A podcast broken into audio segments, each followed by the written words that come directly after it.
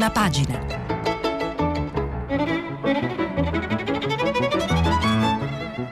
Questa settimana i giornali sono letti e commentati da Marianna Aprile, giornalista del settimanale Oggi.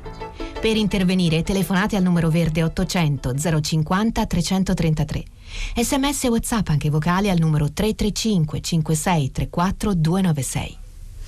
Buongiorno, ben trovati a prima pagina, sabato 21 febbraio. Eh, non possiamo che cominciare dal, dal coronavirus. Eh, avete già ascoltato diciamo, gli aggiornamenti che riguardano eh, la, la, l'epicentro della diffusione, la, la, Cina e il resto del mondo a Radio Tremondo. Oggi, eh, ahimè, siamo eh, costretti e motivati a occuparci del, in maniera diciamo, importante del virus in Italia perché è di ieri sera, della tarda serata di ieri, la notizia del primo decesso in Italia a causa del, del virus.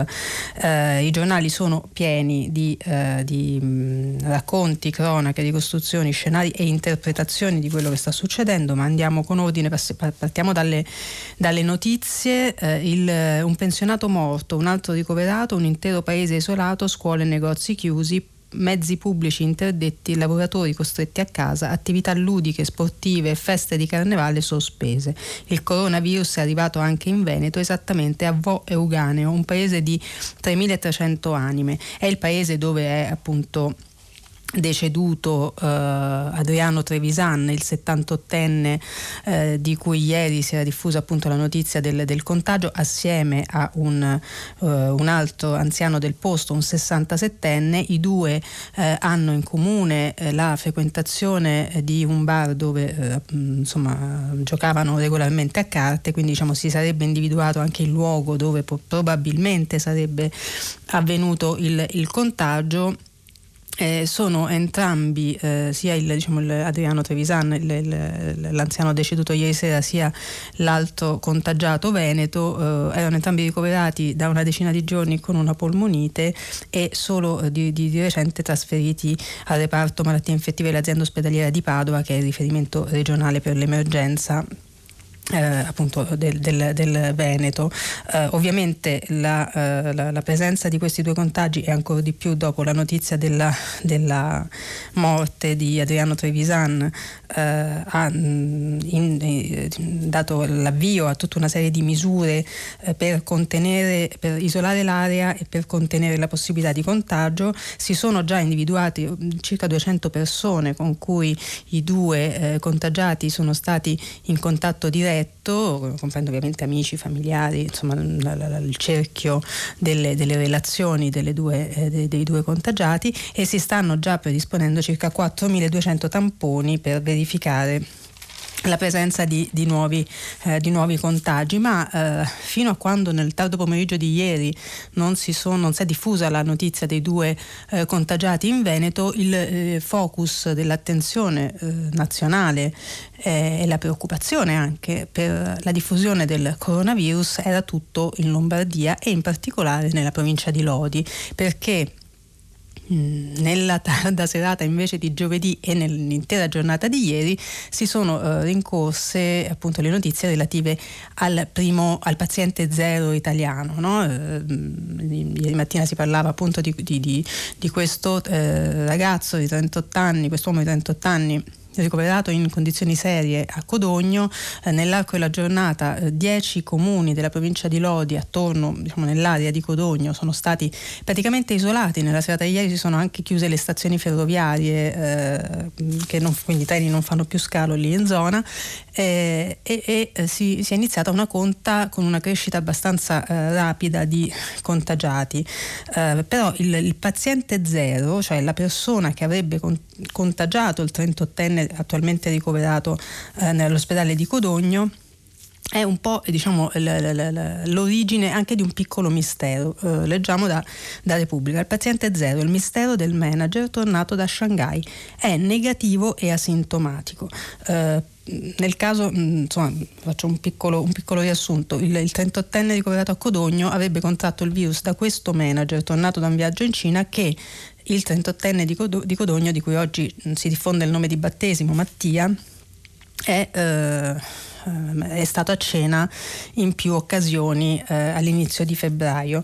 E però questa, questo, questa, persona è stata non solo individuata ma anche eh, già sottoposta ai test, ma risulterebbe negativa al coronavirus. Questo eh, secondo i pareri raccolti da, da, da, da vari eh, giornalisti e riportati da varie testate oggi e, e da vari eh, contenitori di approfondimento già nella giornata di ieri, eh, potrebbe non voler dire nulla, nel senso mm, potrebbe aver eh, mm, semplicemente superato il virus e quindi essere negativo ai primi test, se ne stanno facendo altri, ma comunque pone una questione che, lo, che il, uno dei virologi più noti eh, di, di, di, d'Italia, Roberto Burioni, aveva eh, più volte posto, cioè della eh, presunta e a questo punto se, se, tutto viene confermato conclamata pericolosità anche dei pazienti asintomatici. Perché, eh, perché diciamo, la, la, il racconto di questo virus di cui si, si apprendono cose strada facendo perché insomma, dall'inizio non, non, se ne sapeva molto è stato isolato poche settimane fa come ricorderete e ehm, il racconto di questo virus puntava sostanzialmente sul fatto che perché il contagio potesse eh, avvenire eh, occorreva entrare in contatto con qualcuno che avesse i sintomi conclamati del virus.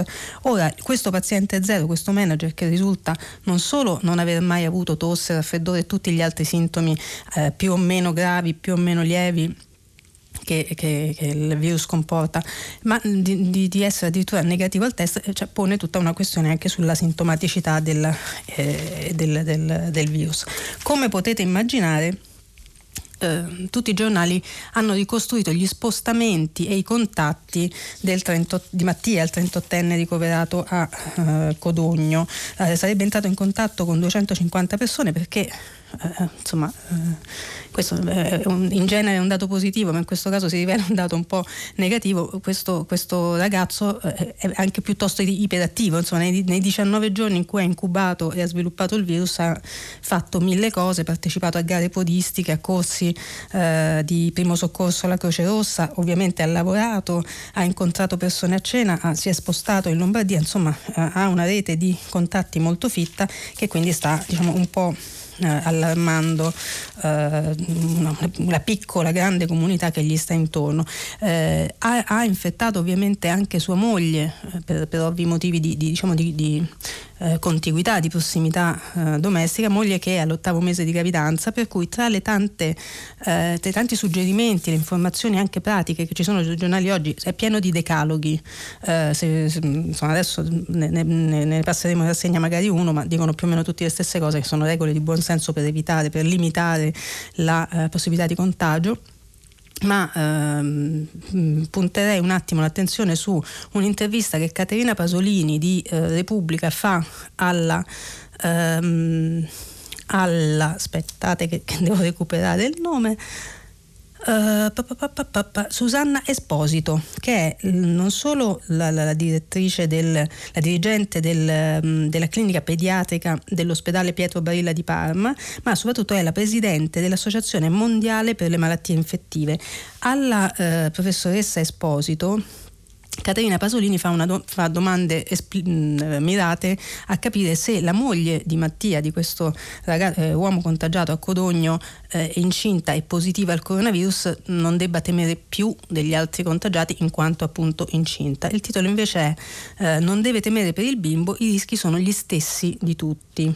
Eh, dice la, ehm, la, la, professoressa Esposito, eh, anche a proposito di eventuali problemi per, per il bimbo che, che nascerà, eh, chiede la Pasolini problemi futuri per i figli, risponde l'Esposito come tutte le infezioni virali, anche nel coronavirus c'è la possibilità che una madre la passi al figlio. Sino ad oggi però non abbiamo notizie e neppure dati certificati dai cinesi di trasmissione durante la, gravità, la gravidanza.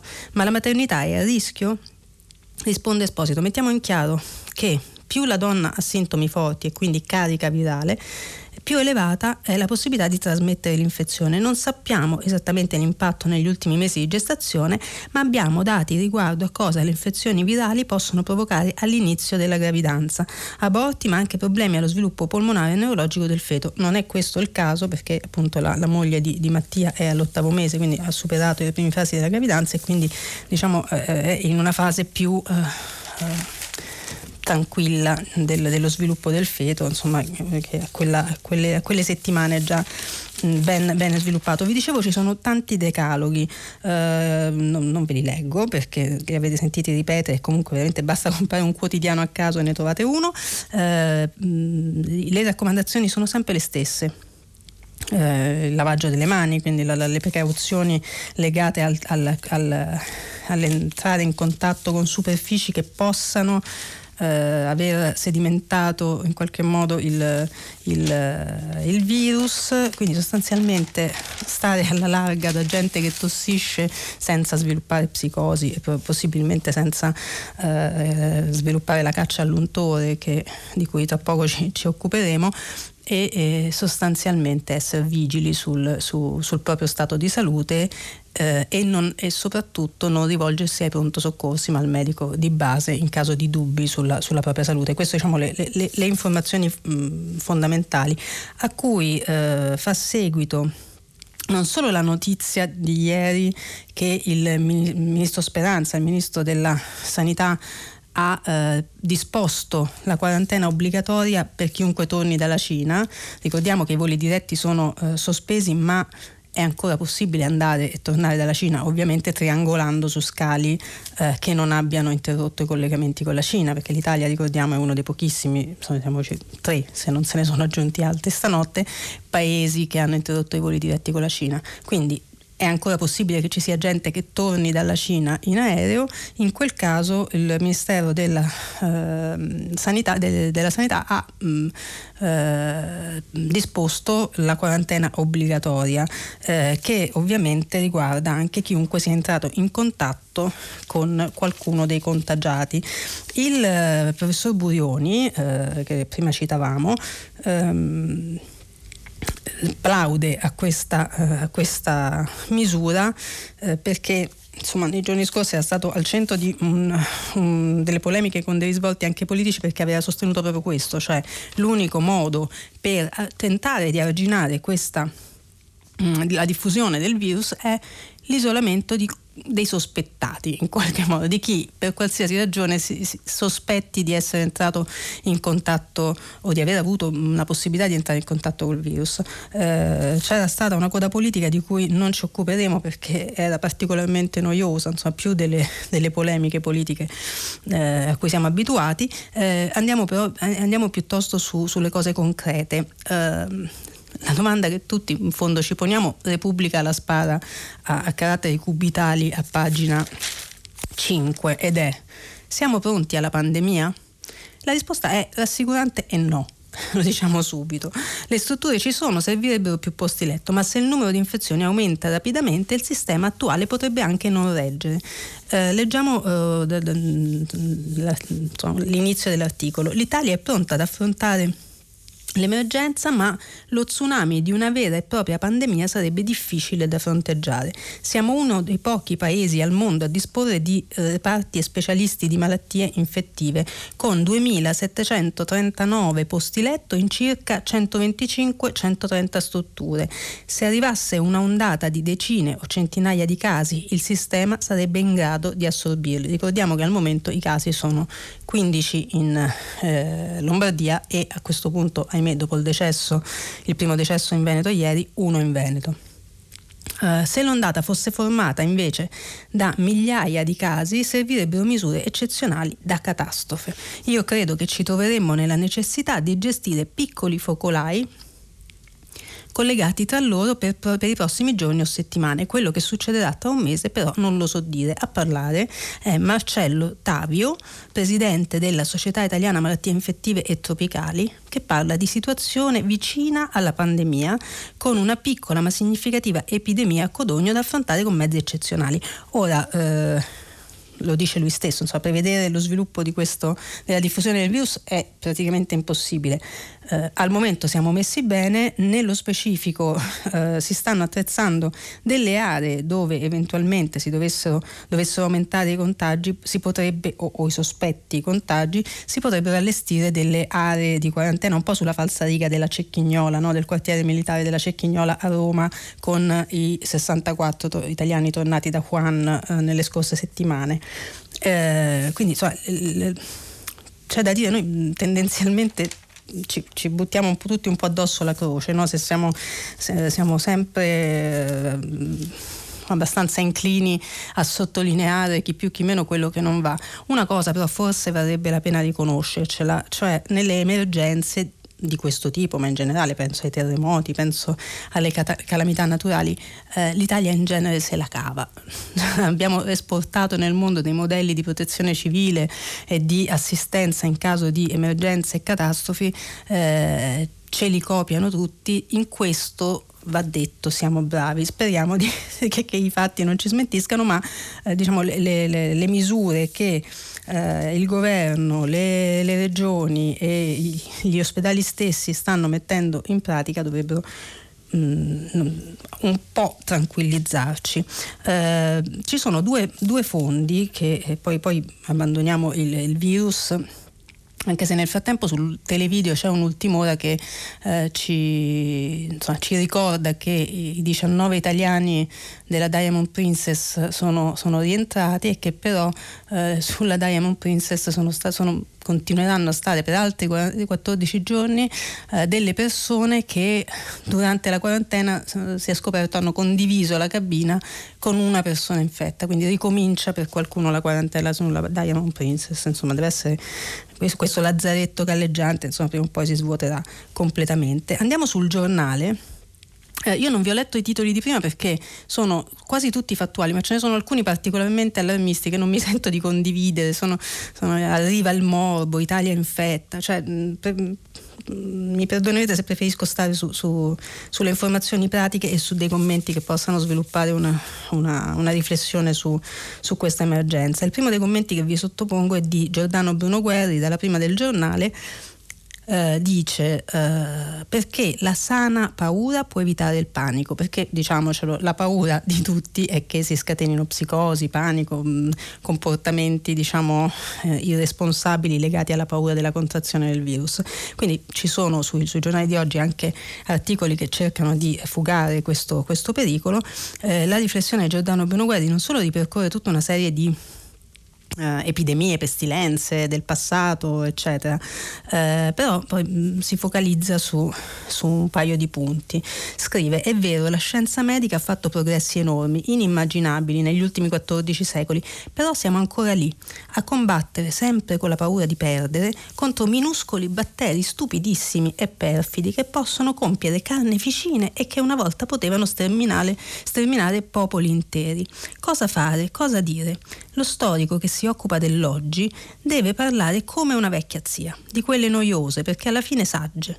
Non facciamoci prendere dal panico, ma lasciamoci prendere senza vergogna dalla paura, che è un sistema di difesa naturale della vita. E avere paura in un modo intelligente, sano, significa seguire i consigli di chi ne sa molto più di noi. Per esempio quelli di Roberto Burioni. Lo potete leggere su Twitter, su Facebook e meglio ancora su medicalfact.it, che è il sito insomma, di, di, informazione medica del, del professor Burioni. Per fortuna nel web, in mezzo a chi c'è e a chi diffonde il panico, c'è anche qualcuno che sa e ragiona. Uh, da un commentatore, da un intellettuale all'altro, Uh, Antonio Scurati, premio Strega per M, mm, insomma lo conoscete tutti, sul Corriere della Sera, pagina 11, scrive un, un pezzo la cui lettura integrale vi, vi, consiglio perché è godibilissimo ed è una riflessione uh, diciamo, matura, una riflessione molto poco da emergenza, mi verrebbe da dire, su, sull'emergenza però. Eh, il titolo è L'inerzia e l'isteria, quando va in pezzi un'idea di modernità. È finita la, in crisi la cognizione della finitudine umana. L'avanzare dell'epidemia ci polarizza agli estremi, mentre dovremmo ricostruire una coscienza collettiva è un po' una lettura diacronica delle emergenze de, che, che, l'essere umano ha, ha attraversato nel, nei secoli, no? un po' come ha fatto eh, eh, Giordano Bruno Guerri, ehm, li ripercorre eh, e poi dice c'è infatti in questi ricorrenti stati di allarme collettivo qualcosa che non torna. Noi cittadini del prospero e medicalizzato Occidente apparteniamo dati alla mano al pezzetto di umanità più agiata, sana, sicura, protetta e longeva che abbia mai calcato la faccia della terra. Eppure sembriamo la più impaurita, insicura, isterica. Noi, nati, cresciuti e pasciuti nel più lungo periodo di pace e prosperità che la storia ricordi, noi che sappiamo tutto, o crediamo di sapere tutto, siamo poi pronti a prestare orecchio alla diceria del primo untore che passa. Siamo la più facile preda di angosce da fine del mondo imminente. Si direbbe proprio che nell'era di internet non sappiamo vivere senza un'apocalisse all'orizzonte. Ed è una frase insomma, illuminante, direi. Eh, giunti a questo punto, un chiarimento è d'obbligo. Non sto suggerendo che l'epidemia in corso non rappresenti un pericolo reale, non sono in grado di valutare. Sto soltanto notando che nella nostra psicologia collettiva ogni seria minaccia al nostro benessere o addirittura alla nostra stessa sopravvivenza tende a polarizzarsi agli estremi. La nostra risposta a essa, sia che lo spetto della fine de- declini il paradigma apocalittico nella forma della catastrofe violenta, sia che lo declini in quella dell'agente patogeno, oscilla quasi sempre tra la scrollata di spalle e la disperazione paranoide. Questo immaginario globale isterizzato ci dice che la modernità ha fallito. Quasi nessuno purtroppo crede più nel suo glorioso progetto di previsione e controllo, nelle magnifiche sorti e progressive.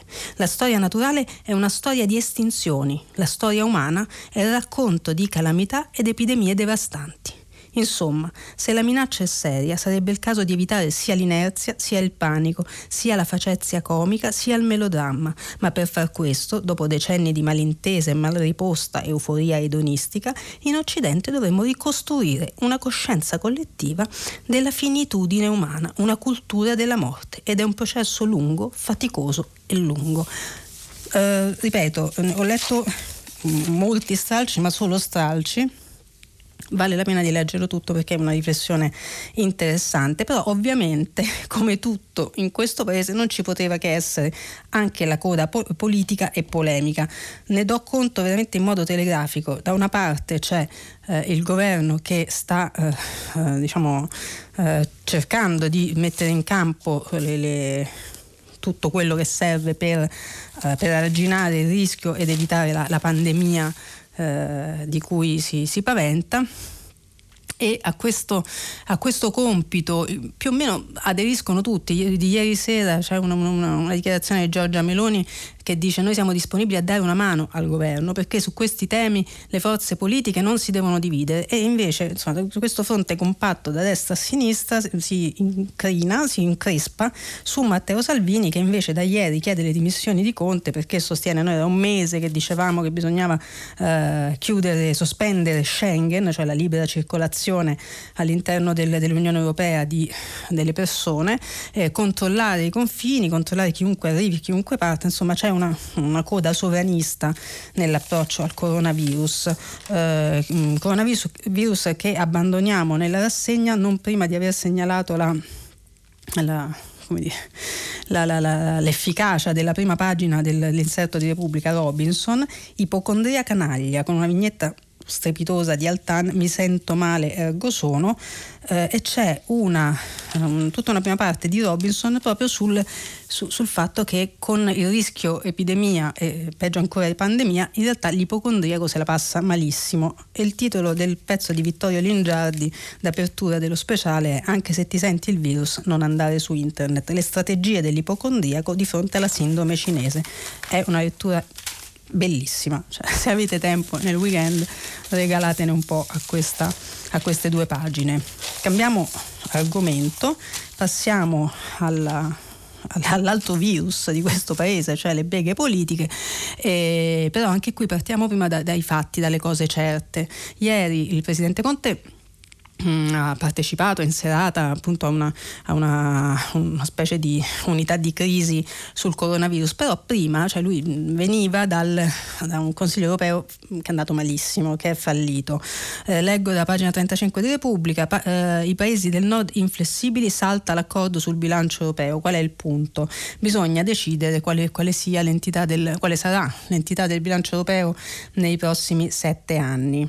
E ci sono in campo eh, due fazioni, due, due, eh, due, fazioni di fatto. Alberto D'Argenio, il corrispondente di Repubblica da Bruxelles, parla di frugali contro ambiziosi.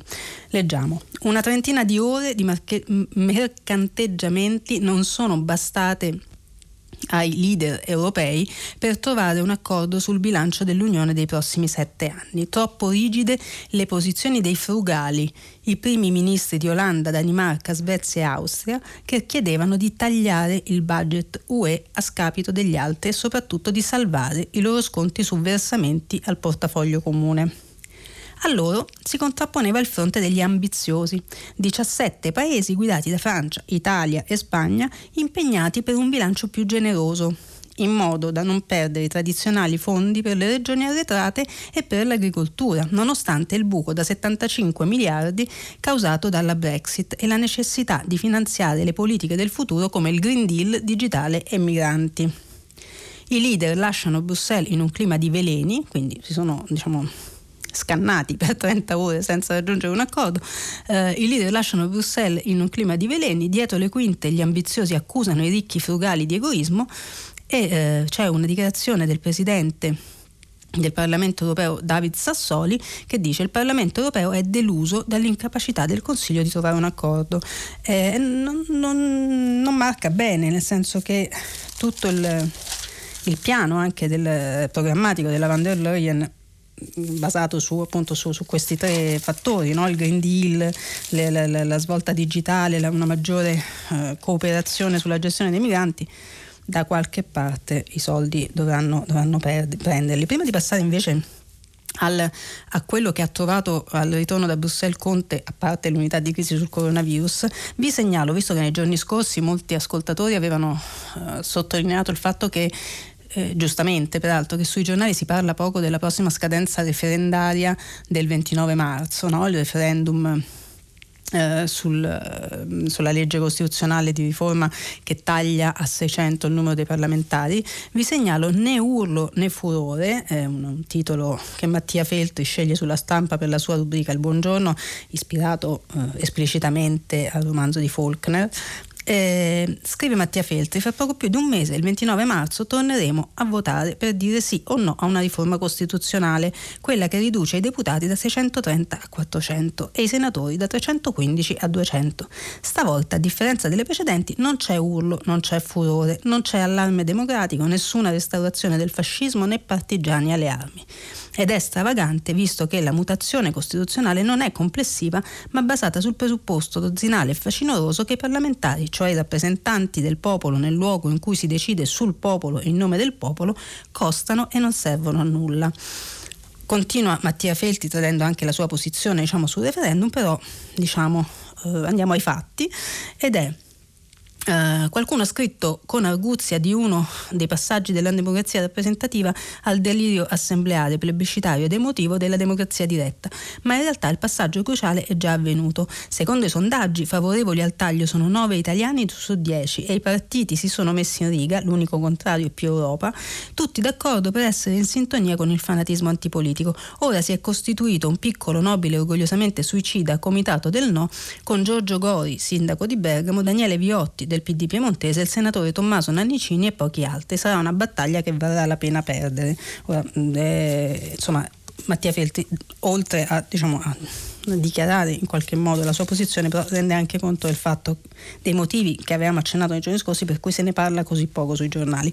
Eh, veniamo a Conte, ricorderete perché eh, insomma, ha monopolizzato la prima parte della settimana le tensioni tra eh, la maggioranza è Italia Viva e quindi tra Giuseppe Conte, il Presidente del Consiglio, e Matteo Renzi, il segretario di Italia Viva, ricorderete il penultimatum lanciato dagli studi di Bruno Vespa da Matteo Renzi a Conte su una serie di riforme eh, senza le quali Italia Viva abbandonerebbe la maggioranza.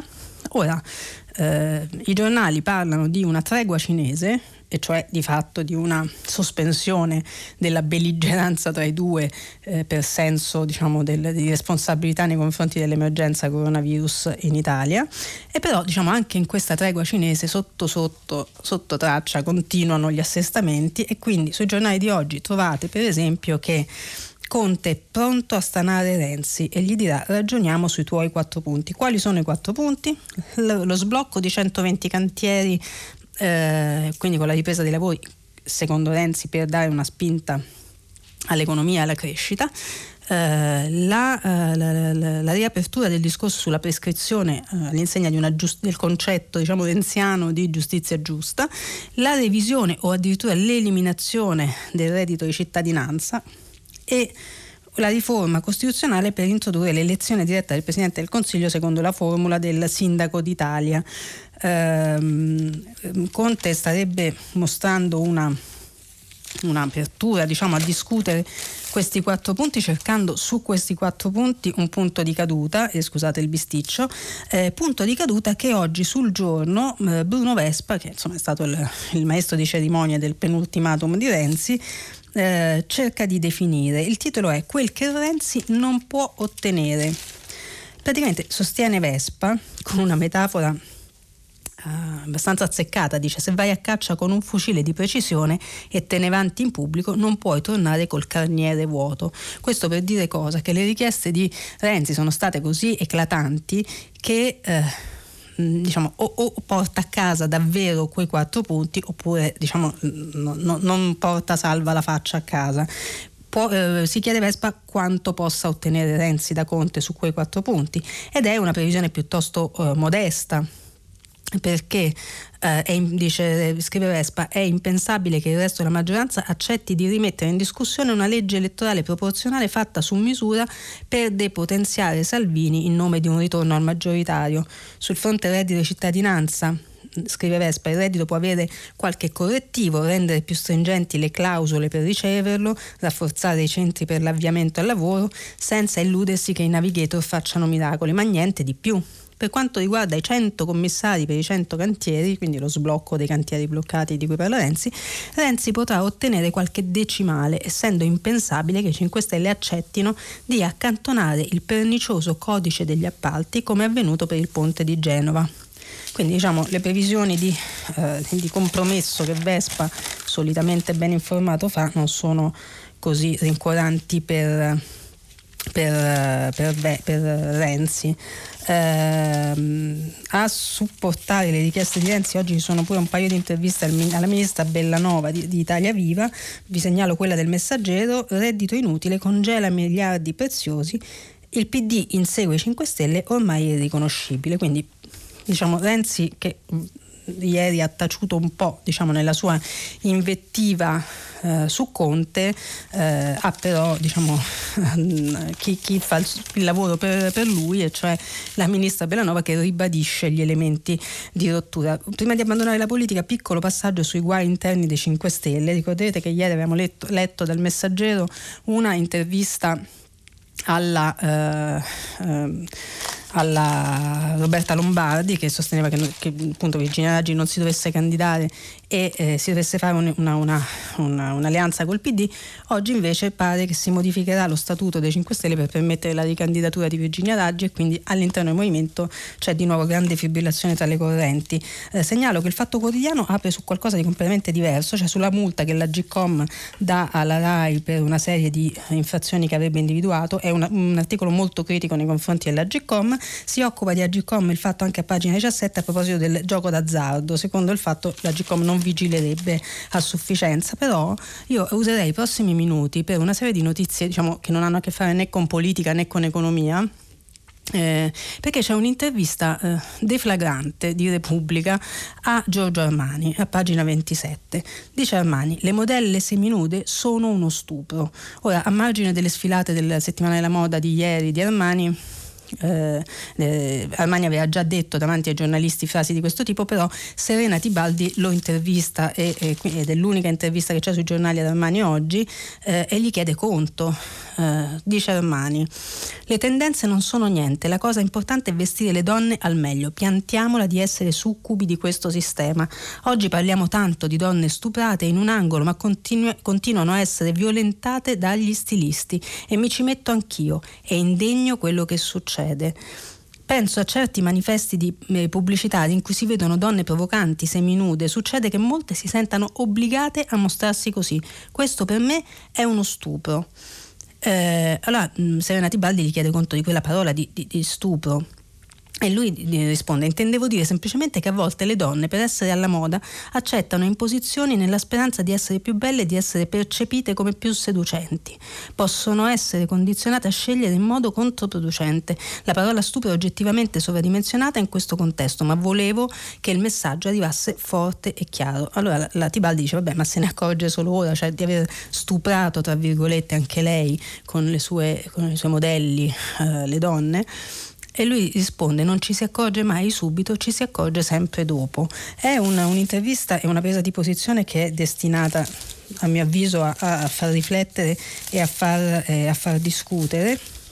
Uh, così come in maniera molto più light, molto più leggera, eh, farà forse discutere almeno in famiglia il fatto che questa signora Meital Dohan, una 39enne, eh, scusate, una quarantenne, ha eh, fatto un'intervista con un giornale americano per spiegare perché dopo eh, tanti anni ha lasciato Al Pacino uno dei maggiori sex symbol del nostro cinema, e dice Al Pacino lasciato dalla fidanzata, troppo pesante la differenza di età. Dice la, la, l'ex fidanzata che è difficile stare con un uomo così vecchio, Al Pacino sta per compiere 80 anni, è difficile stare con un uomo così vecchio, persino se si tratta di Al Pacino, perché la differenza d'età è pesante. Ho cercato di negarlo, ma a dire il vero ora, è, eh, ora lui è già un uomo anziano, quindi pur con tutto il mio amore non è durata. Mi ha comprato solo dei fiori. Come posso educatamente dire che non gli piaceva spendere soldi? Come, come, si colleghino le due cose non vogliamo sottolinearlo, non vogliamo neanche saperlo. Dopodiché eh, c'è una lunga eh, carrellata di coppie anche italiane in cui la differenza di età è eh, sostanziosa. E, insomma è una, una, un'annosa vicenda, un'annosa, eh, un annoso spunto di riflessione tra l'altro esplicitato da chi scrive l'articolo, dice ma se Al Pacino fosse stato un garagista probabilmente lei se ne sarebbe accorta prima che era così anziano, ma... Eh, vi segnalo anche un'altra intervista dirompente eh, sul Libero, pagina 11. Parla l'ex presidente della comunità ebraica di Roma. Basta balle, l'antisemitismo in Italia non c'è. Ed è un po' insomma una, un'intervista strana. Eh, lo dico sempre ai miei figli, prima eravamo molto più isolati rispetto al 1982 quando ci fu l'attentato alla sinagoga, la situazione è migliorata. A parlare di Riccardo Pacifici, uno dei, vol- dei volti più noti della comunità ebraica italiana, membro del collegio dei soci fondatori del Museo della Shoah, è stato presidente per sette anni della comunità ebraica di Roma. l'intervista si iscrive insomma, in un discorso di cui si è occupato anche tutta la città ne parla ieri, cioè di, di questa recrudescenza di xenofobia, spesso di antisemitismo, episodi di aggressione anche a, a, a membri della comunità ebraica. Eh, dice Pacifici, da settembre in poi noi ebrei siamo prigionieri di un sistema mediatico perverso. È scattato l'automatismo per cui si deve parlare solo degli ebrei che hanno sofferto e degli ebrei morti. Eh, ma la narrazione che bisogna fare è un'altra. La società italiana è cambiata, lo spiega bene il senso della visita appena fatta, ieri il mm, Presidente Mattarella è stato al ghetto di Roma, della visita appena fatta da Sergio Mattarella. Importante perché non è stata legata solo all'omaggio a date tristi come il 16 ottobre del 1943, quando avvenne la prima retata. Mattarella ha voluto incontrare i bambini sui quali abbiamo sempre investito. Vogliamo che crescano con una forte identità ebraica, pronti a confrontarsi con la società circostante senza paura, orgogliosi della nostra identità. Eh, a proposito dell'emergenza diciamo, ehm, antisemita, ehm, eh, insomma, quindi pacifici, diciamo, si dice in disaccordo sulla lettura allarmista che, che si fa, eh, che si fa eh, spesso. Ehm, andiamo un attimo all'estero con un eh, un, un, corsivo di Stefano Bartezzaghi a pagina 23 di Repubblica che si ricollega a un'uscita di Donald Trump di, di ieri a proposito di, di sovranismi, di chiusure, aperture eccetera. Ieri Trump nonostante sia in campagna elettorale o fosse, anche, o fosse proprio per quello, ha attaccato il film eh, coreano eh, vincitore del, del premio, di, di, svariati premi Oscar, ma anche per la prima volta di miglior film, nonostante sia un film straniero, il film di Bong Joon-ho, Parasite, e dice ma con tutti i problemi che abbiamo con la Corea, che fa Hollywood, va a premiare un film coreano, preferisco i classici. E eh, vi segnalo Bartezzaghi e vi leggo solo l'attacco. Fantozzi, ragionier Ugo alla Casa Bianca? Perlomeno in spirito deve essere così. Se Donald Trump ha ripercorso i fasti della purtroppo immortale battuta sulla corazzata Potionkin. E il titolo infatti è Se Donald fa il verso a Fantozzi e scopre la sua Potionkin. Eh, a proposito di, di, eh, di eh, ragazzi e giovani, segnalo anche una iniziativa del sottosegretario all'editoria Andrea Martella, la segnalo perché parla di giornali e, e insomma per, per, competenza territoriale ne diamo conto, i giornali nelle scuole per educare i giovani. Il sottosegretario Martella dice stanziati 20 milioni di euro per battere le fake news. Tutti gli istituti potranno usufruire del contributo già da settembre prossimo. L'impegno del governo è volto alla crescita civile delle giovani generazioni. Vogliamo avere cittadini più consapevoli. Per questo nell'ultima legge di bilancio abbiamo stanziato 20 milioni all'anno destinati a tutte le scuole italiane, statali e paritarie, dalle elementari alle superiori, per incentivare la lettura e contrastare le fake news. È una, un'iniziativa eh, importante, eh, non solo perché insomma, eh, sostiene l'editoria, i giornali, ma anche perché eh, tutte le, le, le ricerche eh, recenti eh, testimoniano che la primaria fonte di informazione per i ragazzi non passa attraverso i giornali, non passa attraverso la, attraverso la carta, ma solo attraverso i, i social network. Eh, chiudiamo con due brevissime notizie che hanno a che fare con l'economia, solo per dire che, eh, se ricordate, ieri abbiamo letto l- la proposta di Autostrade per l'Italia al, al, governo Conte per cercare di scongiurare la revoca delle concessioni. Eh, il Corriere titola Autostrade, il governo ora apre, la ministra dei trasporti trasporti De Micheli, pensiamo all'interesse pubblico, il muro dei 5 Stelle.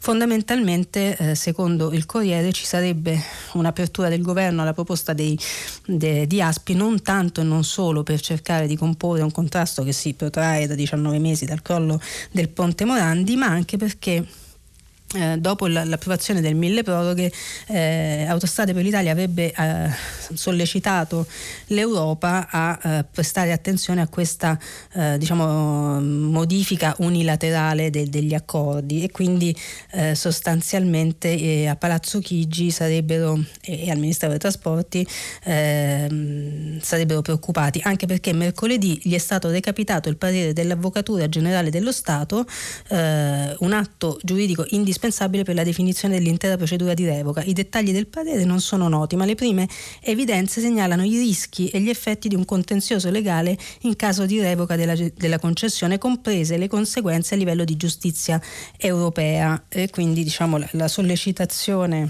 di, di, all'Unione Europea di, di Aspi eh, forse ha, ha sortito qualche, qualche effetto, anche se secondo il messaggero alla proposta che fa Autostrade al governo ci sarebbe uno stato ostacolo, l'ostacolo del rating. Il debito spazzatura di Aspi non permette di chiedere nuovi finanziamenti alle banche per gli investimenti promessi diciamo, nella, nella, proposta al, um, al, governo. La Corte UE è pronta a bocciare lo stop alla concessione, ma Conte ha chiesto 4 miliardi per scongiurare la revoca. Quindi il tema è, cioè il, il, il faldone ancora aperto, la decisione di là da venire eh, ma il nostro tempo è finito, quindi facciamo una breve pausa, finisce la rassegna stampa, ma tra poco ci troviamo con il filo diretto e leggeremo i vostri messaggi arrivati eh, sul, sul, via sms e pubblicati sul sito di Radio 3. A dopo. Eccoci qui, eccoci tornati con il filo diretto con voi. Vi ricordo che stiamo pubblicando i vostri sms sul sito di Rai Radio 3, ma cominciamo con una telefonata. Pronto? Pronto? Buongiorno. Buongiorno. Pronto, buongiorno. Con chi sono parlo? Massimo. Sono Massimo e chiamo dalla Cina. Buongiorno a lei e a tutti. Buongiorno Massimo. Eccoci buongiorno. qua. Cosa ci racconta?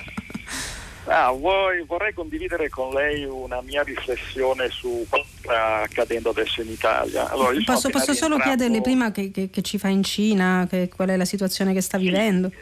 Allora, io in Cina lavoro da quattro anni uh-huh. e sono appena rientrato dall'Italia da 48 ore. Dove? In questo momento facendo la mia quarantena qui in Cina perché essendo rientrato da un paese estero devo restare in quarantena, quindi in osservazione per 14 giorni. Ah, quindi come chiunque venga qui in Italia dalla Cina. Eh, esattamente. Ok, c'è una reciprocità eh. quantomeno.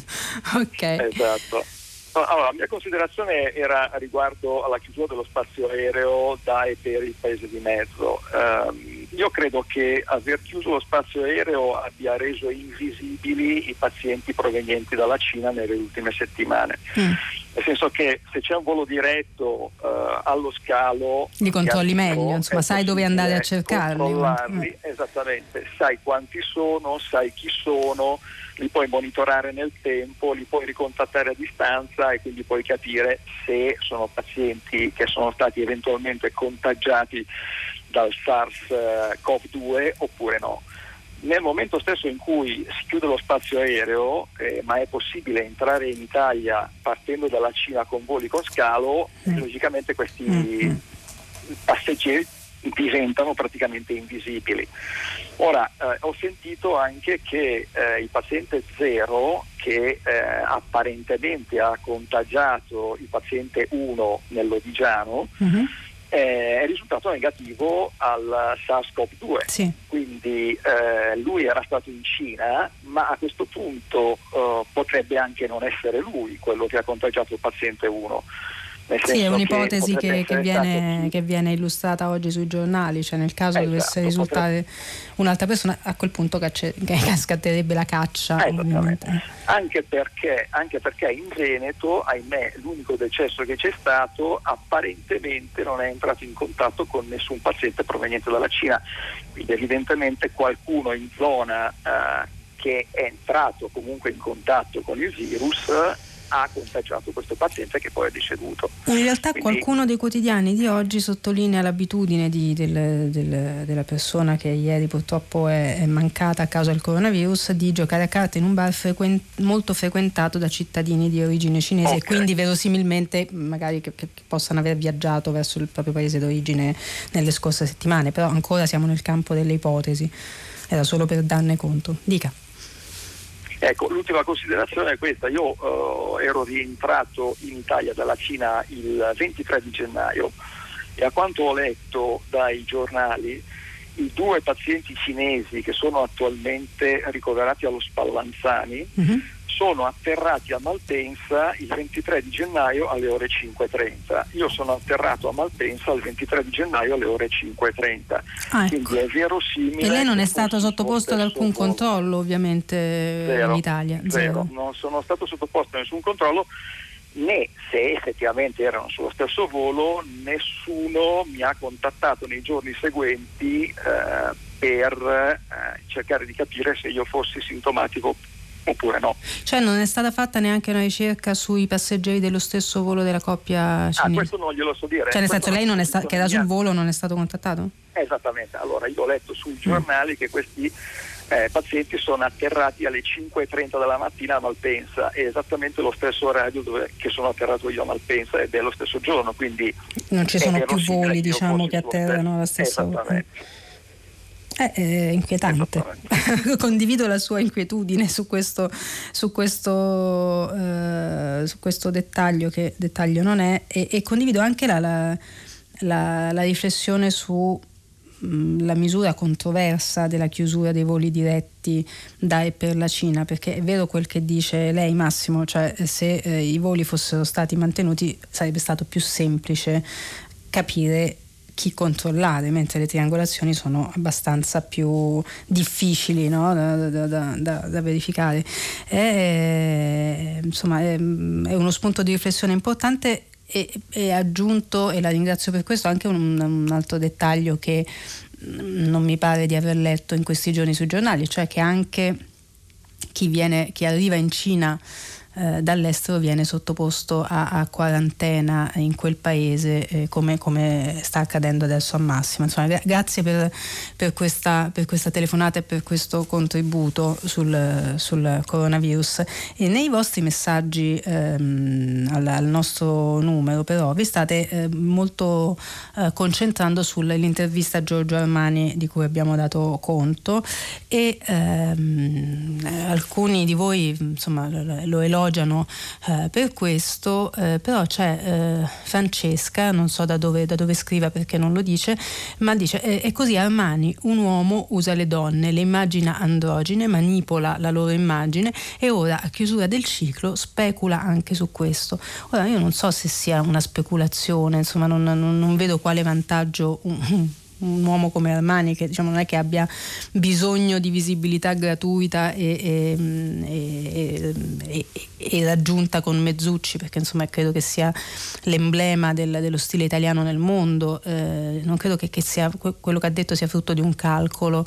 Eh, magari è frutto di una tardiva presa di coscienza lo dice lui, lui stesso no? lì per lì uno non se ne accorge se ne accorge sempre dopo. Mm, qualunque sia la ragione Francesca la invito a riflettere se non sia comunque una buona notizia che questo tema venga così prepotentemente grazie ad Armani messo sul tavolo, cioè la, la, la, violenza, tra virgolette, lui usa la parola stupro, ma spiega anche perché usa una parola così forte, la violenza che si esercita sulle donne e sulla propria ansia di aderire a dei modelli imponendo di fatto modelli inarrivabili. Io trovo sia comunque una, una cosa positiva su cui, su cui ragionare. Eh, a proposito di coronavirus invece c'è un messaggio non firmato che però dice nessuno pensa alle facoltà dove si insegna la lingua, ingle- la lingua cinese.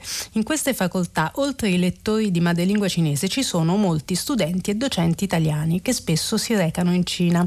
Non sarebbe meglio bloccare per un periodo breve le lezioni di lingua cinese e fare un controllo? Forse qualcuno dovrebbe dirlo prima che sia troppo tardi al Ministro della Salute. Ora, eh, lei non si firma, quindi non so come rivolgermi a lei, però eh, perché? Cioè, nel senso, se ci sono persone che lavorano nelle università, insegnano o apprendono il cinese, che sono state in Cina, verranno sottoposti ai protocolli esattamente come tutti gli altri. E ripetiamo, da ieri, per eh, disposizione del ministro Speranza, chiunque torni dalla Cina è in quarantena obbligatoria, quindi che insegna all'università o che abbia un negozio di occhiali da sole comunque in quarantena, quindi non vedo la ragione diciamo, di fare delle facoltà in cui si insegna il cinese dei luoghi con particolare, misure particolari di, di prevenzione. Pronto? Buongiorno, sono Mino, telefono da Torino. Buongiorno Mino. Senza, eh, eh, il coronavirus è un problema sicuramente importante.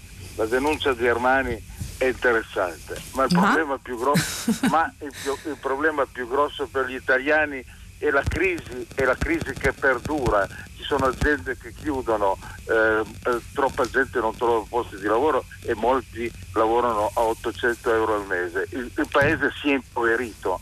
No? E, e, purtroppo eh, anche le grandi aziende eh, vanno via, veda che mm. la Fiat ormai si è tolta dal nostro paese. Eh, allora, l'unica, l'unica, cosa certa, l'unica cosa certa per rilanciare l'economia mm. e rilanciare le infrastrutture di trasporto, perché sono quelle che portano eh, eh, lo sviluppo, quelle, sono quelle che rendono più competitivo il nostro paese. Ma il paese da questo punto di vista è bloccato. Lei ha letto eh, il pezzo di Vespa sulla sì. probabilità che ha Renzi di ottenere qualche cosa. Non ne ha nessuna perché al governo ci sono i 5 Stelle che si, eh, eh, si oppongono sia ai commissari per accelerare le opere sì. si oppongono sia alle opere. L'unica opera sbloccata in questi ultimi anni è la TAV, ma la TAV l'abbiamo sbloccata noi con le manifestazioni. Beh, ma anche, anche, il Ponte Morandi ha avuto dei canali preferenziali, ovviamente, come, sa, come ricordava lo stesso, lo stesso Vespa. Chiedo, sì, ma le chiedo scusa. Sì. Il Ponte Morandi ha avuto un canale preferenziale eh, attraverso la nomina del commissario, ma è la cosa che i 5 Stelle non vogliono allargare. Sì. E pertanto io sostengo. Il problema principale è la situazione economica. La, strada, la cosa più importante da fare, visto che noi abbiamo infrastrutture vecchie, autostrade vecchie di 50-60 anni, mm. rilanciare gli investimenti in infrastrutture, fare un governo come dire, di interesse nazionale che tolga il, il diritto di veto dei 5 Stelle fare un piano di infrastrutture che viene approvato dal Parlamento. Eh, eh, eh, sì, eh, Mino, eh. Un, signora, chi lo fa? no, ascolti, no però io la devo anche un po' far, far, far, concludere perché ci sono tante altre telefonate in ascolto. Concluda, ve, ve sia sintetico, così possiamo no, sentire tutto quello che ci dice. Governo istituzionale, priorità alle infrastrutture, eh, togliere il diritto di veto ai 5 Stelle, approvare 10 15 opere strategiche, tra cui la Gronda al porto di Genova, e per rilanciare l'economia e il lavoro. È la cosa okay. più importante. Io sono d'accordo con lei, Mino. Sono d'accordissimo. Perché purtroppo voi giornalisti sì. state bene. No, no, no, noi, noi, giornalisti, già noi giornalisti io la, la, devo interrompere perché a me, sinceramente, cioè proprio questo mio limite personale mi autodenuncio No, noi giornalisti diamo le notizie, poi c'è chi lo fa meglio, chi lo fa peggio, chi le interpreta un, in un modo, chi in un altro, però si, quando si parla di problemi si parli dei problemi, non di come noi giornalisti li trattiamo. Cioè, mi scusi la, lo sfogo, però sono anche un po' eh, stufa di, del fatto che si attribuiscono ai giornalisti i problemi del paese. Cioè, al massimo li raccontiamo male, ma i problemi stanno lì. Io però le do ragione invece sul fatto che servirebbero tutte le cose che ha detto, sul discorso 5 Stelle non, non, mi pronuncio per dovere di equità, però eh, le infrastrutture, il rilancio del mercato del lavoro, l'indirizzo l'individuazione di 5-6 cose urgenti da fare per rilanciare, sono d'accordissimo.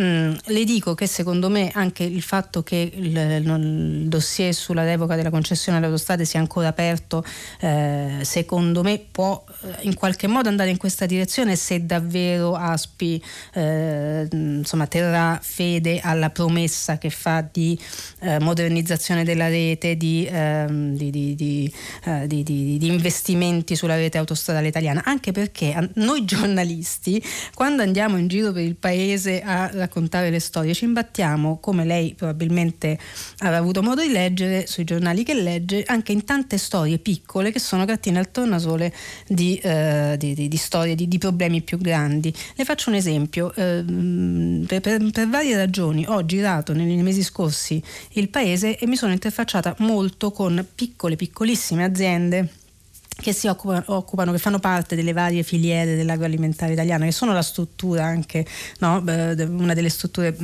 produttive, uno degli scheletri produttivi di questo paese. E, e, tutti, senza nessuna distinzione tra nord e sud, anche quando diciamo, le, le, differenze tra nord e sud c'erano, tutti, chi più chi meno, si lamentavano appunto della difficoltà di competere a livello europeo e mondiale eh, con altri paesi a causa del grande costo che l'assenza di infrastrutture soprattutto eh, determina sul, sul, sul, costo finale dei loro prodotti. Quindi sono d'accordo con lei che par- si, si, potrebbe partire da lì non solo per rimettere in moto il lavoro, ma anche per far lavorare meglio chi un lavoro ce l'ha già. La domanda delle domande è sempre una: chi lo fa? Cioè, la, la, lo leggiamo tutti i giorni sui giornali quanto, po- quanta poca convergenza di visione ci sia anche all'interno della stessa maggioranza di governo. Per fare le cose sacrosante che dice lei serve un uh, governo che abbia una visione unitaria. Lei parla di un governo istituzionale, ne parlano anche i giornali, si favoleggia di Mario Draghi, di Marta Cartabia, di un governo per le riforme costituzionali, ma si favoleggia al momento perché tutti sono impegnati a fare i propri interessi di partito, personali e di leadership più o meno da costruire o da fortificare e tutti, chi più chi meno, hanno delle beghe interne eh, all'interno dei, dei, loro partiti di appartenenza che li, diciamo, che, che li distraggono. Pronto? Pronto? Sì. Mm, buongiorno. Buongiorno Marianna, intanto io volevo fare una petizione, la vorremmo sentire almeno una settimana al mese. Credo di, che siano molti gli ascoltatori che condividono questa idea. Dove Però si firma? no, scherzo. Eh, no, no, no, esatto. parliamo, parliamo della sua domanda. Senta, no, io come si chiamano? Non mi ha detto sono, come si Scusi, sono Viviana e chiamo da Milano. Buongiorno. Eh, buongiorno, stavo ascoltando la, la rassegna stampa e, e, quell'articolo di Libero in cui lei ha eh, citato eh, Pacifici. Sì, che l'intervista rapino. a Pacifici, sì. Esatto, però siccome ha letto solo il titolo, però io da, non riesco a leggere interamente l'articolo. Eh, mi, sembra, mi sembrava un pochino, apparentemente un po' strano, però forse esiste una lettura, nel senso che temo che quello che Pacifici intenda dire che il vero pericolo è l'antisionismo. Allora, sul tema dell'antisionismo, cioè della critica ad Israele, uh-huh. è in corso una fortissima campagna di stampa, cioè sì. se io e lei sì. decidiamo di criticare le politiche di Israele, veniamo accusate di essere antisemite. Sì. E eh, questo nasce da una, da una, diciamo, dalla definizione dell'Alleanza internazionale per il ricordo dell'Olocausto americana che vorrebbe c'è una lettura che vorrebbe appunto fare equiparare i due discorsi che sono estremamente diversi. Cioè una cosa è la critica all'antisemitismo e una cosa, cioè è la critica, insomma, è l'antisemitismo, l'antisemitismo. una cosa, la critica mm. al sionismo. Allora io non so perché non posso leggere l'articolo. No, però nel frattempo l'ho recuperato e, sì. e insomma, dalle parole di, di eh, Pacifici invece eh, cioè lui parla espressamente di antisemitismo, cioè eh, sì. a proposito cioè, Fausto Cariotti insomma gli, gli ricorda gli episodi no, che sono uh-huh. al centro delle, eh, e gli chiede che cosa pensano i giovani italiani degli ebrei e lui risponde in tutta Italia c'è una gioventù sana, bella e pulita capace di reagire in modo incredibile a Pomezia dopo che sono apparse alcune scritte antisemite fuori da una scuola tutti gli studenti si sono ribellati gli insegnanti hanno preso provvedimenti un ragazzo che disegna una svastica non basta etichettare un'intera scuola ma degli altri 500 alunni che reagiscono non parla nessuno non possiamo trovarci in una situazione in cui i giornali gridano all'allarme perché c'è una scritta antisemita sotto casa di un ebreo cioè lui parla proprio degli episodi di cui abbiamo parlato ok e quindi giorni. non fa nessun accenno all'antisionismo? Adesso per, glielo... glielo per, uh... Perché io credo che sotto invece, siccome c'è una, pensi che c'è addirittura una proposta di legge del 2015 depositata in Parlamento che vorrebbe criminalizzare il movimento che si chiama BDS, boicotta, disinvesti e sanziona Israele, che è lì ferma e che stanno aspettando il momento buono per metterla eh, in campo. E allora il dubbio che mi è sorto è che invece ci fosse sotto una critica diversa a coloro, e, e, tra i quali mi ci metto anch'io, che criticano le politiche di Israele nei confronti dei palestinesi. Sì, no, c'è un passaggio su, su alcune posizioni di Matteo Salvini, sulle posizioni filo-israeliane, cioè, cioè, però è un, più un passaggio sulla strumentalizzazione politica che, che l'appartenenza... Da parte della destra. Esatto, Ho sì. capito, ho capito, va bene, Comunque. cercherò di tenere No, perché mi sembrava strano che la comunità ebraica. Eh, fosse, per quello l'ho letta, perché è un'uscita insomma un po'. Eh, siccome l'osservatorio contro. Solomon che è il eh, Moked, che è il portale dell'ebraismo, invece hanno, eh, diciamo, hanno spinto molto su questa cosa del, di una recrudescenza dell'antisemitismo che di fatto in realtà non c'è perché poi io mi ero letta tutti i dati no, del, di Euromedia e pensi che il 37% degli italiani è anti-islamico e solo il 6% è antisemita.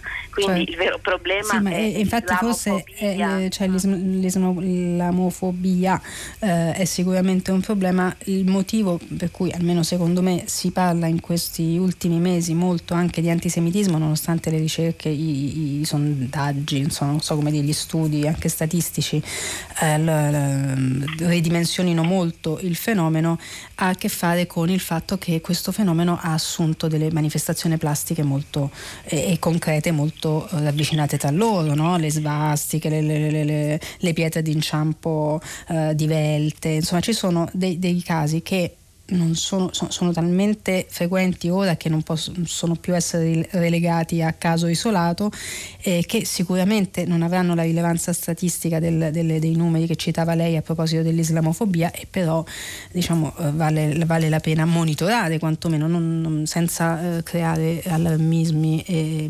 e, e, psicosi però insomma è un fenomeno da, da, da registrare.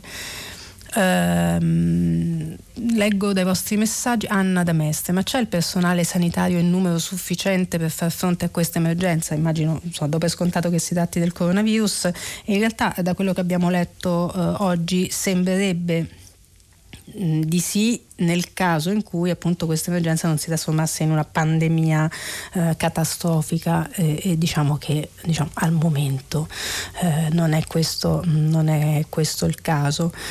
Eh, buongiorno, secondo me il coronavirus potrebbe viaggiare tranquillamente anche tramite i paesi africani che non hanno nessun controllo efficace nonostante la fortissima presenza cinese in questo continente. L'ore dal Trasimeno. È un, un tema anche questo che oltre a essere stato un po' strumentalizzato politicamente, ma come dicevo non ci soffermeremo su questo, eh, è, è, stato preso seriamente in considerazione non solo in Italia ma eh, dalla, dalla, comunità internazionale. Eh, nei giorni scorsi, se non vado errata, o ieri o l'altro ieri, c'è stata anche una, una riunione a livello europeo su come eh, contrastare il rischio non solo di diffusione del coronavirus in, nei paesi africani ma anche mh, per, di, per, per, il contenimento eventualmente di, del, della, del, della probabile dell'eventuale eh, diffusione in modo che non, che non, costituisca un pericolo ulteriore per, per, l'Europa. Se ne stanno occupando, se ne sta occupando la comunità medica anche. Eh, ieri il professor Burioni proprio raccontava di, mh, di essere in contatto con eh, una serie di aziende multinazionali e con una serie di suoi colleghi della uh, comunità eh, scientifica che si stanno mh, attivando proprio in loco per cercare di dare un contributo perché eh, anche in Africa ci siano, siano messe in campo delle procedure di contenimento del rischio di diffusione del coronavirus. Quindi mh, ci stiamo lavorando, è un plurale maiestatis ovviamente. Pronto? Pronto? Pronto? Pronto? Sì, buongiorno, chi è? No, se, sento poco, sa? Pronto? Sì. Al, alzo la voce, ho il tono di voce un po' basso, mi sente? Io so, sono Agnese e parlo dalla provincia di Udine. Sono non, io in Non ho capito il suo nome. Agnese. Agnese, buongiorno Agnese, da Buongiorno. Udine, mi dica. Allora, sempre a, a proposito di questo coronavirus, sì. a, sto osservando, pensando così, mi, ho pensato che eh, la varietà diciamo, di, delle, di, di, questa trasmissione del virus è, è, un po' anomala, non si sa da dove, eh, cioè come faccia, perché per qualcuno così, mm. per qualcun quella.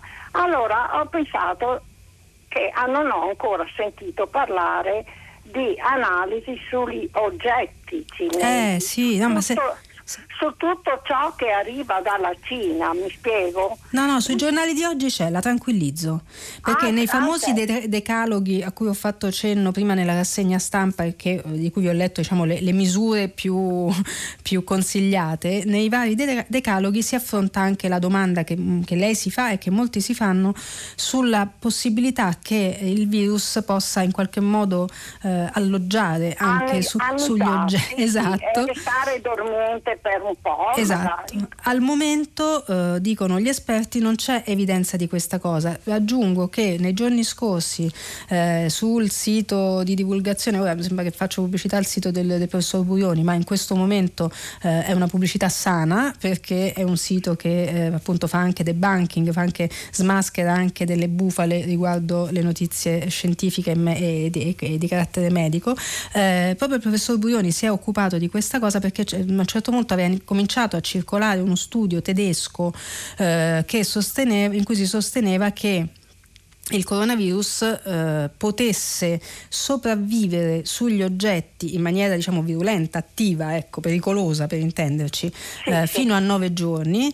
E questo diciamo in, soprattutto sui social aveva iniziato a ingenerare un po' di, di, di agitazione, di psicosi, dopodiché il professor Burioni ha, so- ha, sottolineato, eh, insomma le, le restituisco la, la posizione eh, del, del, professor Burioni, ha sottolineato che al momento non, non abbiamo proprio evidenza di questo e che lo studio in questione, per quanto serio, si basa comunque su altre, eh, altri tipi di coronavirus, non il, il, quello di cui ci stiamo occupando eh, adesso e quello che stiamo temendo adesso. Eh, si occupa di altri tipi di coronavirus, quindi diciamo, è quantomeno azzardato procedere secondo il criterio dell'analogia. Ecco, quindi al momento possiamo quantomeno eh, dire che non, non, ci sono evidenze di trasmissione e propagazione del virus attraverso degli oggetti né quelli che usiamo noi quotidianamente né quelli che arrivano dalla Cina. Pronto? Pronto, buongiorno. Buongiorno, chi è? Maurizio Milani dalla provincia di Belluno, cioè in Veneto dove è avvenuto purtroppo il primo decesso. Sì. Io stamattina ho sentito, e potete verificare anche voi nei mezzi di comunicazione, l'esternazione del governatore del Veneto che ha detto abbiamo di fronte un virus maledetto che ci sorprende ogni giorno. Ecco, a me quello che sorprende è un po' la, l'incompetenza e l'inadeguatezza di queste parole. Il governatore è laureato in veterinaria, dovrebbe conoscere l'epistemologia e i concetti logici che vanno usati in questa scienza. Lavorare sulla paura, sul, su, sul, su, mal, sugli umori e malumori della gente, mm. affidando a esseri viventi eh, aspetti antropomorfici, come dire che la zanzara è killer perché punge o il lupo è cattivo perché eh, ammazza le pecore, il virus maledetto, ma che affermazioni sono? Allora mi viene il dubbio, e le chiedo, chiedo a lei un parere, su perché dica queste cose. Allora, o lo dice perché dietro c'è un obiettivo preciso, lavorare sulla paura, sui rumori, sulla, sull'angoscia della gente, che è una politica, mi pare abbastanza evidente ultimamente, o peggio ancora, e quasi quasi preferirei la prima ipotesi, o peggio ancora siamo davanti a incompetenze, inadeguatezze, impreparazione, ma questo governa una regione di quasi 5 milioni di abitanti. Mm, mm, mm. Volevo la sua opinione, grazie. Eh, eh, sì, guardi, eh, sul, sull'uso eh, più o meno consapevole, perché poi eh, io so, parto sempre dal beneficio del dubbio e magari eh, è stata una, una, leggerezza quell'espressione che lei ha rimarcato da parte del, del Presidente della Regione Veneto. Eh, Mm, sull'uso eh, più o meno consapevole che, che, la politica fa delle paure delle persone potremmo stare qui fino a um, giugno 2027 a fare esempi e a, a, a, indignarci anche per quanto mi riguarda. Eh, rimarrei sul, sul merito, e cioè che eh, in fondo è vero che questo virus è un virus che ci sorprende, ma semplicemente perché è nuovo non, non lo conosciamo, l'abbiamo isolato, l'abbiamo sempre il plurale maiestatis, in realtà ovviamente non c'entra nulla, l'abbiamo eh, isolato da poche settimane, ci vorrà ancora un anno, un anno e mezzo per avere un vaccino, quindi sì, ci sorprende perché non lo conosciamo, ma eh, sono d'accordo con lei che funzione, una delle funzioni eh, eh, connesse ai ruoli di governo a qualsiasi eh, livello, eh, da, da, da, dall'ultimo dei comuni eh, capillari sul territorio al governo nazionale, una delle funzioni dovrebbe essere quel, quella di stare sui fatti. E i fatti al momento sono che è vero ci sono dei contagi, è vero c'è stato il primo decesso, è vero che eh, è un, una, un, virus che ha diciamo, una virulenza importante, ma è altrettanto vero e i virologi tutti eh, stanno, eh, stanno, lo stanno ripetendo instancabili da giorni che si tratta di un virus banale. Ieri il professor Pregliasco ha usato questo termine, banale. È un virus che ha una bassissima letalità, eh, vi do due numeri, nell'epicentro, quindi dove il casino è massimo, dove c'è la quarantena, eh, il coprifuoco di 10 milioni di persone a Wuhan, il, il tasso di mortalità non raggiunge il 3%, fuori dalla Cina non raggiunge lo 0,4%, il che significa che è vero che insomma, non è che sia una cosa piacevole prendersi il coronavirus, non sarebbe piacevole si diffondesse, ma non è che se uno se lo prende è, è condannato a morte, sta male sta più o meno male, ma i due eh, coniugi cinesi eh, ricoverati allo Spallanzani nelle scorse settimane stanno bene.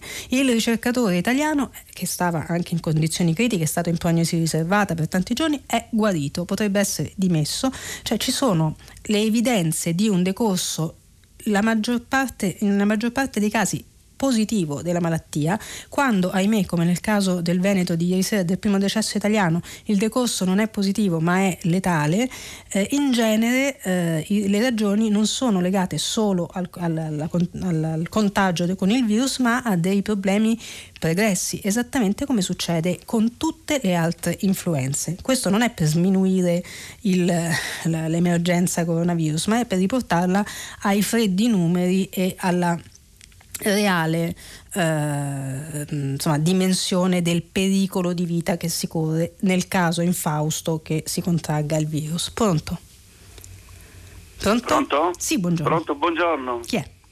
Eh, sono Domenico, telefono da Rivoli, un paese attaccato a Torino. Buongiorno Domenico. Eh, ecco, senta, volevo, non, vo- non, voglio parlare di coronavirus, vorrei parlare del reddito di cittadinanza, che è uno sì. degli argomenti che in questi giorni eh, Renzi, eh, che è un altro dei soggetti del dibattito politico in questi giorni in Italia, eh, ho sentito che vuole abolirlo. Ieri sì. sera casualmente l'ho visto in una trasmissione, l'ho sentito in una trasmissione, però voglio dire la bontà di questa, di questa proposta mi sembra un poco debole perché ieri sera lui spiegava mm-hmm. e confondendo, senza ombra di dubbio, eh, confondendo i beneficiari dai percettori. A un certo punto diceva che ci sono 23 milioni, poi si è corretto, dopo Beh, non ce li potremmo 2... permettere 23 milioni. Che erano solo 2 milioni e 300 mila i beneficiari. Sì non i percettori, non i percettori per, certo. però lui non riusciva, non riusciva, a distinguere le due cose. I percettori sono appena un milione sì. e i beneficiari sono i figli, certo, mogli, il nucleo familiare no, che beneficia del, familiare. della ecco, percezione esatt- del Esattamente. Ecco, e poi diceva, giusto, diceva lui eh, che il fatto di aver trovato lavoro poca gente con questa manovra, ecco, eh, solo 40.000, ecco io dico che questi 40.000 sono i primi 40.000 tra l'altro perché i, i navigatori sono entrati in funzione da poco, per sì. dire la verità. Ecco, però al di là di questo, il reddito di cittadinanza, la prima prima, il primo obiettivo di questo reddito era quello di far fronte una, alla povertà assoluta di 5 milioni di persone, per cui con Nì. 2 milioni e 300 mila beneficiari già si è ridotta abbastanza questa, questa, questa platea di, di, povertà assoluta per cui la gente può anche mangiare sì, io, eh, acquistare qualche cosa. Domenico però la devo, le, devo, un po' rettificare questa cosa perché è vero che eh, ricordiamo tutti quel balcone di Palazzo Chigi con Di Maio che esultava insieme ai colleghi dei 5 Stelle per aver abolito la povertà eh, è vero che eh, nella, diciamo, nella, eh, nel racconto eh, politico di quella misura si è molto calcata la mano sul fatto che appunto avrebbe abolito la povertà, eh, ma a parte il fatto che si trattava appunto di un'espressione sovradimensionata, parossistica e quindi per forza di cose poco aderente al reale come tutte le affermazioni esagerate perché la bacchetta magica non ce l'ha nessuno al di là di quale sia la misura che si adotta eh, al di là di quelle enunciazioni di quelle esternazioni così anche scenografiche e teatrali il, la costruzione eh, tecnica strutturale del reddito di cittadinanza è stata portata avanti non con l'obiettivo di abolire la povertà, ma con l'obiettivo dichiarato dagli, dagli stessi 5 Stelle di aiutare sicuramente chi non aveva un reddito, aveva reddito zero, insomma non, non arrivava a, a, percepire nulla e quindi come, come manovra di sostegno alla, alla, alla povertà, ma soprattutto come sistema per reintrodurre o introdurre a seconda io dovrei evitare questa parola, mi rendo conto sia cacofonica detta da me, ma insomma per avviare eh, o riavviare al lavoro ehm, le, persone che un lavoro per ragioni diverse non ce l'avevano. Ora, è vero, come dice lei, che è una buona notizia che ci siano dei beneficiari, più di 2 milioni di, di beneficiari del, di questa misura. Perché? Perché è gente che magari fino a prima del reddito di cittadinanza non aveva soldi per fare la spesa e adesso ce li ha. È una buona notizia, ci rallegra tutti. La cosa che ci rallegra meno è che la seconda parte del, eh, del, della misura, cioè quell'avviamento al mercato del lavoro, di fatto è, è, fallita. Ma è fallita non perché sono solo 40 e sono solo i primi 40.000 lavoratori nuovi, come, come diceva Domenico adesso, è fallita perché è farraginosa, lavora male, lavora male fondamentalmente perché secondo alcuni è, è stata proprio pensata male, ma anche a voler essere più benevoli, lavora male perché è stata fatta di fretta. C'erano le scadenze eh, eh, del delle, delle, elezioni europee, quindi c'era la necessità per i 5 Stelle, che tra l'altro se vi ricordate in quel periodo erano costretti a una specie di, di, di, di 100 metri, no? di gara di 100 metri continua con Salvini che aveva il turbo, bisognava stargli dietro in qualche modo per non farsi soffocare, c'era la necessità di portare a casa la misura prima della scadenza delle europee.